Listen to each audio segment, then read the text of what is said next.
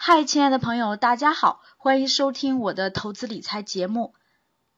前段时间啊，王健林火了，因为他的一个亿的小目标刷新了我们的三观。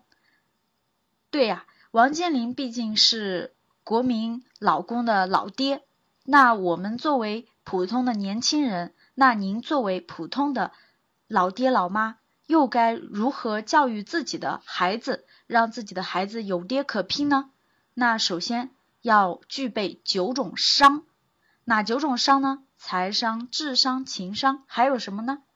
那我们就来听听格局商学院的黄春春老师是如何讲的。如果你也想参加到我们的直播公开课当中，欢迎添加我的个人微信 k a t 一六八八六八八，或者 QQ 学习交流群幺五二六四九六八零。我将在那里等着你。好了，开始我们今天的节目吧。望子成龙，望女成凤。望子成龙，望女成凤，到底是谁的梦想？这个问题实际上是反思几个教育问题的。望子成龙，望女成凤。我希望我儿子以后考上清华，我希望我的女儿以后是舞蹈家。这个问题其实当代社会还有。不要不是说二零一六年此刻当下中国社会这问题就解决的很好了，这是谁的梦想？最极端的就是练体操，最极端的就是练体操。孩子四五岁开始送到体操班，为了孩子的梦想。然后我就看到有些记者讲真话，说这根本就不是孩子的梦想，这是家长的梦想。一个孩子小时候喜欢玩绘画、跳舞、音乐，我你们我比较认可。一个孩子小时候四五岁就开始练体操，脑子被踢了才说这是孩子的梦想，对不对？是吧？所以就好比说，孩子小时候特别喜欢数学，那我不能承认，我不能否认说，的确有孩子特别喜欢数学。但是如果说一个七八岁孩子说我特别喜欢数学，我其实觉得这是蛮危险的。所以各位，接下来这段话我们来警示自己啊，警示自己。这段话是儿童教育专家、当代童话作家葛欣老师葛老师的话，原话我摘下来了。葛欣葛老师，欣是那个欣赏的欣，你们可以百度一下啊，百度一下葛欣老师。最近我也买了他的一些书，然后当。当自己看，当自己作为好爸爸看，因为葛新老师也是男的，他是一个非常好的爸爸，他他自己是儿童作家，他女儿作文也写得很好。然后呢，他里面写了一段话，就是关于望子成龙、望女成凤的一段涵盖的意思。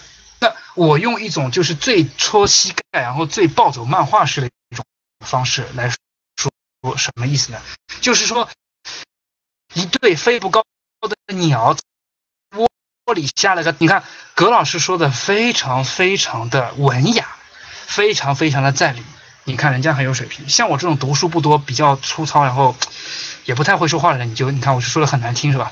下了个蛋，自己飞不高，还希望这个自己的子女像飞老鹰一样高，你怎么不是老鹰呢？你只是麻雀而已，是吧？各位，这句话后后后面的话其实更容易记一点，对吧？小时候有这样被父母逼过的人呢，也不要去怪自己父母啊，只是说自己以后不要去逼自己的孩子。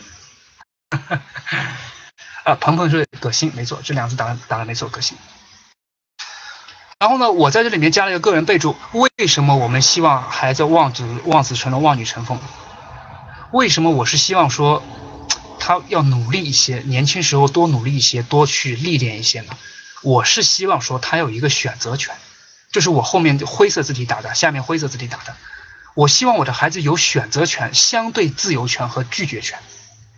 选择权、相对自由权和拒绝权，啊，有人说可能看不到，要这个文字，各位 PPT 回头跟各位班主任自己索取，跟各位班主任自己去索取一下啊。我不是希望说我女儿未来非得像老鹰一样高，我也不要说她出人头地，至少我要达到这么一个社会的及格线。注意，这条社会及格线可是很多人都达不到的哦。各位想想看是不是？你有一个选择权，你有一个相对自由权，你有一个拒绝权，这条及格线说实话达不到。很多人达不到，我也达不到。选择权选择什么？各位不是选择今天去吃麦当劳还是去吃必胜客，而是选择今天我可以不吃麦当劳或者不吃必胜客。你可以选择今天不去上班，你可以选择今天不做你讨厌的事情，这叫做选择权。各位，是吧？不要说选清华还是北大，我可以选择不不按照某些人的意志做我不喜欢的事情。这个选择权其实很难，这个选择权很难很难。所以这条及格线，我是希望我女儿能达到。所以，我这是我对望子成龙、望女成凤的一种另外的一种选择。那谁知道这是正确的还是对的呢？我不敢说。